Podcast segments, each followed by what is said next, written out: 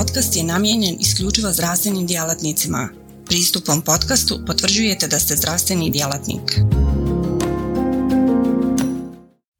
Portal cme.ba Portal za kontinuiranu medicinsku edukaciju. Klikni za znanje.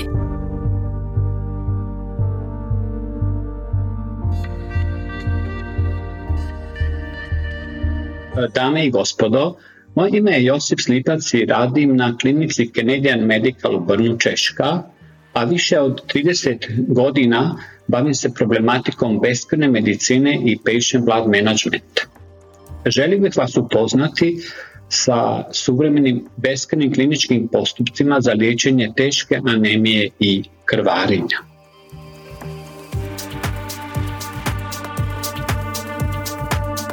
Zajednički cilj beskrene medicine i patient blood management je poboljšanje kliničkog stanja pacijenta. A nema sumnje da će ova serija od četiri izlaganja pomoći da oni ne budu više nepoznato područje medicine, već da praktična iskustva iz drugih dijelova svijeta primjenime u svakodnevnoj kliničkoj praksi na zadovoljstvo svih pacijenata. Ova serija ima četiri dijela, tako da ćemo u prvom dijelu raspravljati o principima beskrnog liječenja i liječenja kritične anemije, a u drugom dijelu o kliničkim postupcima za planirane operacije. Tema prioperativne anemije u trećem dijelu zaslužuje posebnu pozornost, a u četvrtom dijelu fokusirat ćemo se na principe liječenja traumatskog i peripartalnog krvarenja.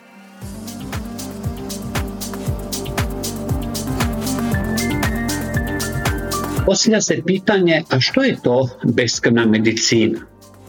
E, beskrvna medicina predstavlja opsežne kliničke postupke i strategije bez uporabe uskladištenih krvnih produkata, a te strategije se temelje na tri osnovna načela i to pod jedan stimulacija hematopoeze, pod dva smanjenje gubika krvi i pod tri poboljšanje tolerancije anemije. A oni su u potpunosti jednaki e, s načelima patient blood management. Koristeći ova načela, pacijenti s niskom razinom hemoglobina preživljavaju i oporavljaju se i bez primjene alogenske krvi. A osim toga, iskustvo stečeno beskrnim liječenjem otvorilo je put za razvoj koncepta patient blood management, koji je postao standard za uspješno liječenje svih pacijenata, a ne samo onih kojima ne možemo dati krv.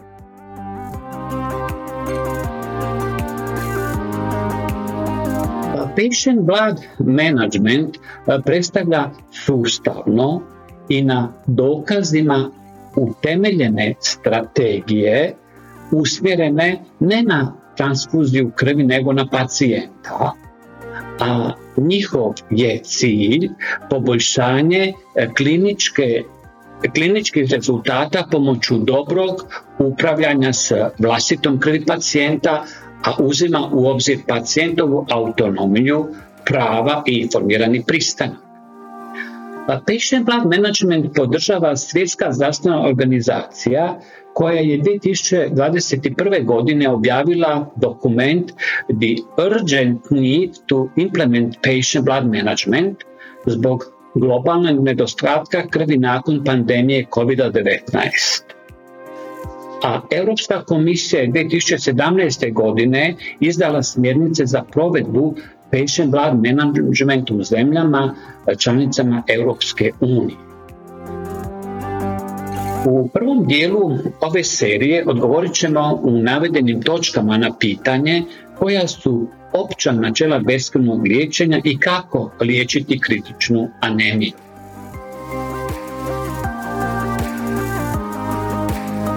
Pacijenti traže beskrvno liječenje iz raznih razloga. Na primjer, susrećemo se s pacijentima koji odbijaju transfuziju iz straha od rizika zatim s pacijentima kojima su transfuze kontraindicirane, te pacijentima koji samo u određenoj mjeri preferiraju beskrvno liječenje. U slučajevima prekomjernog gubitka krvi može doći do konflikta uvriježenih stavova liječnika s jedne strane i želja ovih pacijenata s druge strane.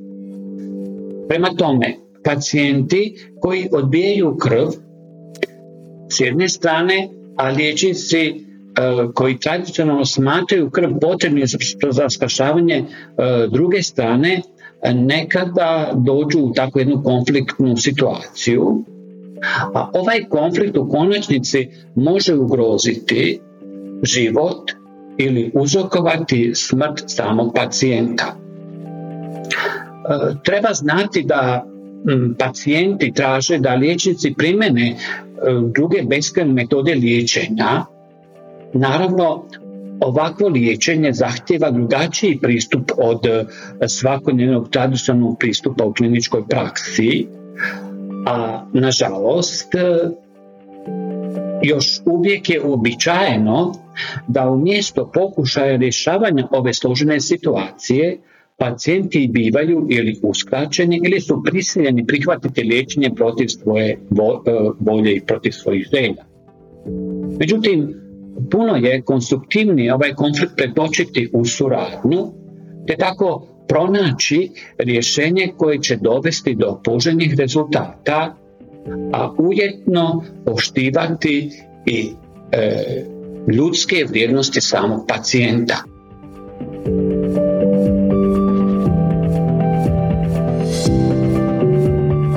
U zemljama Europske unije i u Sjedinjenim državama liječnici stvarno imaju bogata dugogodišnja iskustva s beskrenim liječenjem i stoga je e, vrlo korisno primijeniti njihova iskustva osobito kada su ona e, slobodno dostupna na internetu.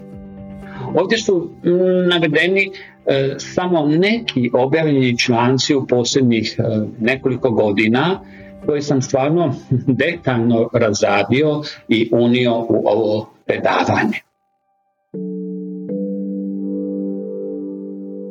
No, tri su osnovna načela beskrvnog liječenja. E, prvo, optimiziranje hematopoeze za povećanje razine e, hemoglobina.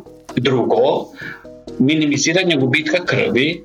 Treće, poboljšanje tolerancije anemije, a također je važno pažljivo planiranje liječenja unaprijed, pažljivi i pravovremeni screening anemije i njezino liječenje. Bitno je također da budemo dovoljno unaprijed informirani u vezi pacijentovih želja po pitanju e, transfuzije krvi uz jasnu evidenciju u njegovoj medicinskoj dokumentaciji. Pacijenti koji odbijaju transfuziju krvi ne odbijaju jednako sve e, krvne pripravke. Stoga svakom pacijentu treba unaprijed jasno pojasniti koji konkretni krvni pripravci medicinski s tim smatra da će biti potrebni, zatim koji su njihovi rizici, koji je rizik za njihovo odbacivanje, a koje su alternative dostupne. Potrebno je to učiniti što je moguće prije i to sve e, biti će napisano u medicinskoj dokumentaciji.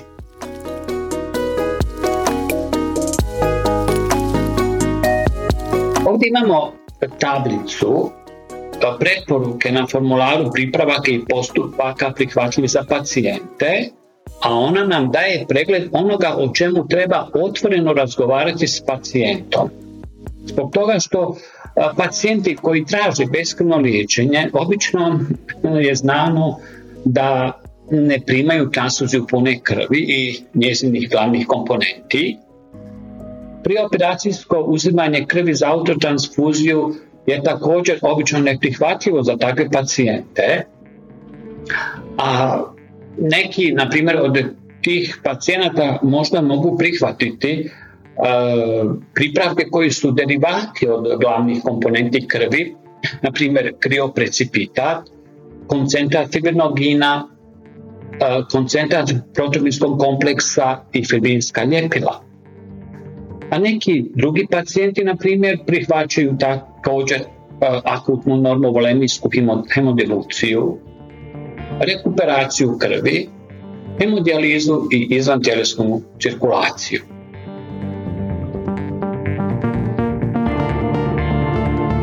No, za nas je vrlo zanimljiva ta kritična razina hemoglobina, a nije sasvim jasno od koje se razine hemoglobina značajno povećavaju morbiditet i mortalitet. Iskustva nam pokazuju da neki pacijenti su preživjeli bez posljedica pri hemoglobinu od 20 grama po litri, dok drugi u rasponu od 50 do 60 nisu preživjeli. Kritični hemoglobin u stvari varira od pacijenta do pacijenta, a ovisan je o individualnim potrebama za kisikom.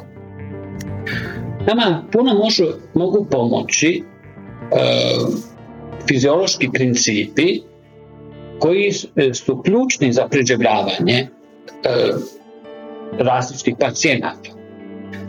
Važno je da napomenemo četiri glavna fiziološka principa, a to je pod jedan, da u zdravih osoba u mirovanju količina kisika koja se isporučuje u tkiva obično je četiri puta veća od količine koja se stvarno koristi u tjelesnim tkivima.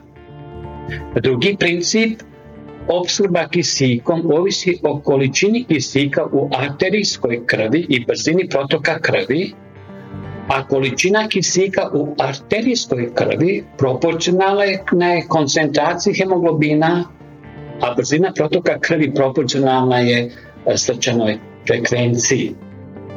Treći princip, manje od 1% ukupne količine kisika u arterijskoj krvi je otopljeno u plazmi. A još, još četvrti princip kaže kada je omjer opskrbe kisikom i potrošnja kisika manji od 2 naprama 1, potrošnja kisika postaje ovisna o opskrbi kisikom, što ima za posljedicu anerobni metabolizam i šok.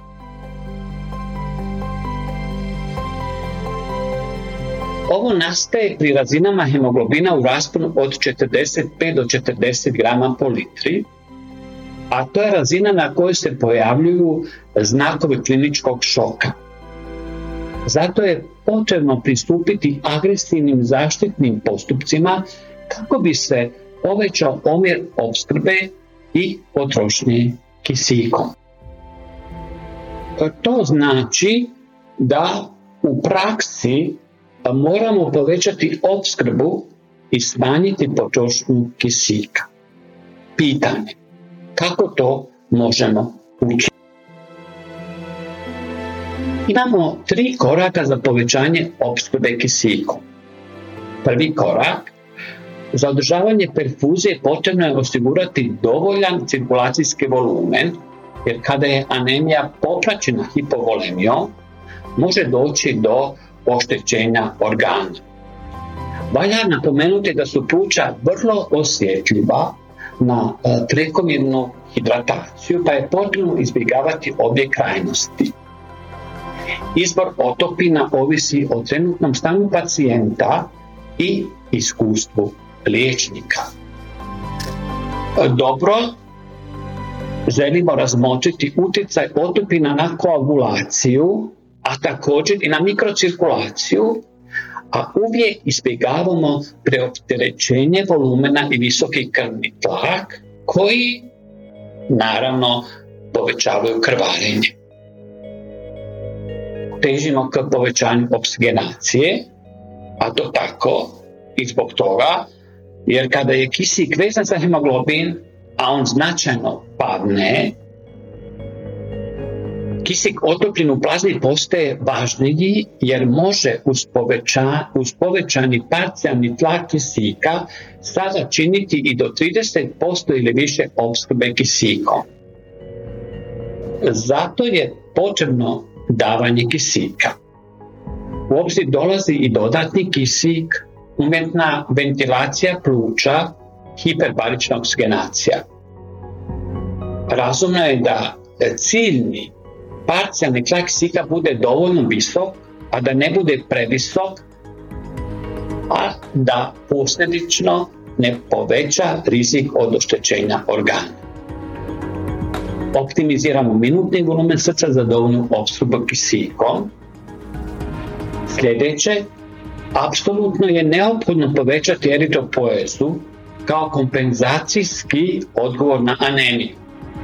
Ako kritične anemije, endogen eritropoetin je nedovoljan, unos željeza je vrlo ograničen, pa je neophodno primijeniti dovoljne doze eritropoetina i intravenoznog željeza. Naravno da moramo sve učiniti da smanjimo metaboličke zahtjeve tkiva i time smanjimo njihovu potrošnju kisika. A kako to možemo postići? Od jedan, osigurat ćemo strogo mirovanje pacijenta u krevetu. Od dva, nastavimo uvijek održavati normotermiju, zbog toga što s jedne strane povišena temperatura uzrokuje tahikardiju, dok hipotermija u slučaju zimice, odnosno drštanja, poveća potrošnju kisika i može dovesti do, kogo, do koagulopatije. I pod tri, male doze neselektivnog beta blokatora smanjuju e, prekomjernu tahikardiju koja povećava potrošnju kisika. A osim toga, oni blokiraju pretvorbu T4 u T3, čime se smanjuju metaboličke potrebe. No, dobro je zapamtiti da beta blokatori u ovoj situaciji moraju se davati s oprezom, jer veće doze mogu negativno utjecati na minutni volumen srca. I bitno je cijelo vrijeme izbjegavati ponovljena uzimanja krvi, jer ona nisu potrebna za određivanje ili prilagodbu tijeka liječenja. U zaključku važno je napomenuti da koštana srž. Proizvodi oko 50 ml krvi na dan, ali diagnostički uzorci i uzorkovanja vrlo često mogu biti i do 70 ml dnevno, pa time gubimo svu novo nastalu krv ili čak 97% bolesnika koji su na jedinicama intenzivnog liječenja je anemično samo nakon jednog e, tjedna. Poželjno je imati point of care testiranje jer zahtjeva samo malu količinu krvi, kapi ili mililitre.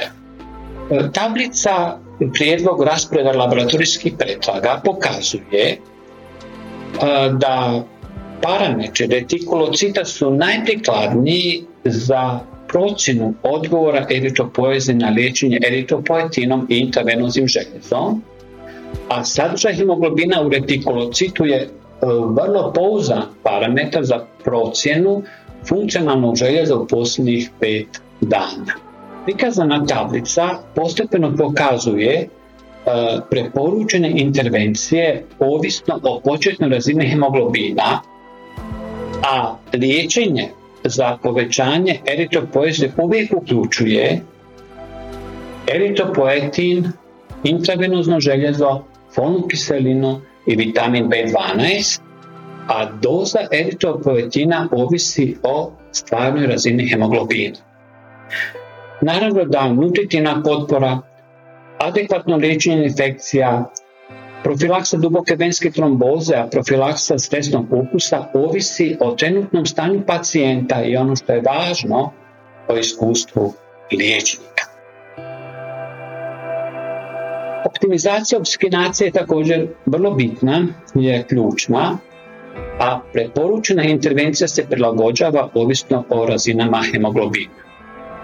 To znači da najprije dopunski kisik, kod e, teške anemije davanje i 100 posudnog kisika, Naravno da, da pomno pratimo oksigenaciju tkiva, praćenjem promjena na EKG, to je najbolje, e, promjena u mentalnom statusu pacijenta uz e, periodično određivanje razine laktata i praćenje renalne funkcije. Neophodno je strogo mirovanje u krevetu, kao što sam vam to već naglasio, i oprezno doziranje beta blokatora. A u slučaju simptoma hipoksije organa preći ćemo na druge intervencije kao na primjer umjetnu plućnu ventilaciju, zatim e, sedacija za smanjenje potrošnje kisika, održavamo normotermiju, također uzimamo u obzir neuromišićne blokatore kako bismo poboljšali ventilaciju, smanjili potrošnju kisika i imali pod kontrolom subkliničku zimicu, odnosno drhtavicu. U zaključku, kakva je usporedba kliničkih rezultata pacijenata koji su primili transfuziju i pacijenata koji su primali druge tretmane bez transfuzije krvi. Na primjer, studije u kardiokirurgiji području gdje gubitak krvi može biti značajan, a transfuzije krvi vrlo česte, pokazale su da su klinički rezultati u s pacijenata jednako dobri, a u nekim aspektima i bolji od pacijenata koji su primili transfuziju krvi. Također, jednako dobri ili čak bolji rezultati objavljeni su općeniti u blagest bolesnika s teškom anemijom u kritičnom stanju. Što reći na kraju?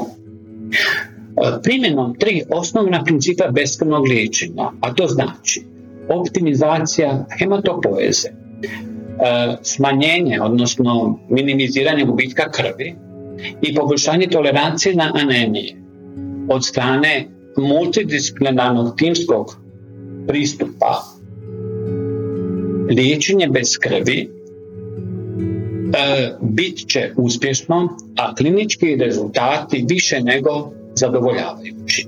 Hvala na pozornosti, a u sljedećem dijelu fokusirat ćemo se na kliničke postupke za planirane operacije.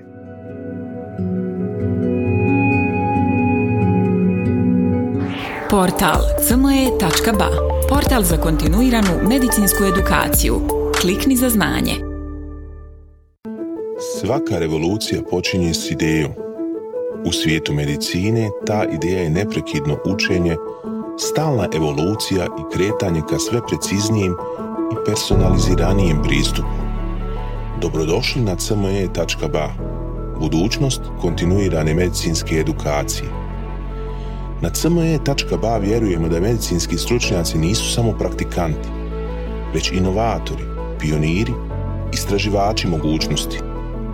Svako novo otkriće Svaka nova tehnika, svaki novi komad znanja je korak prema zdravijem i sretnijem svijetu.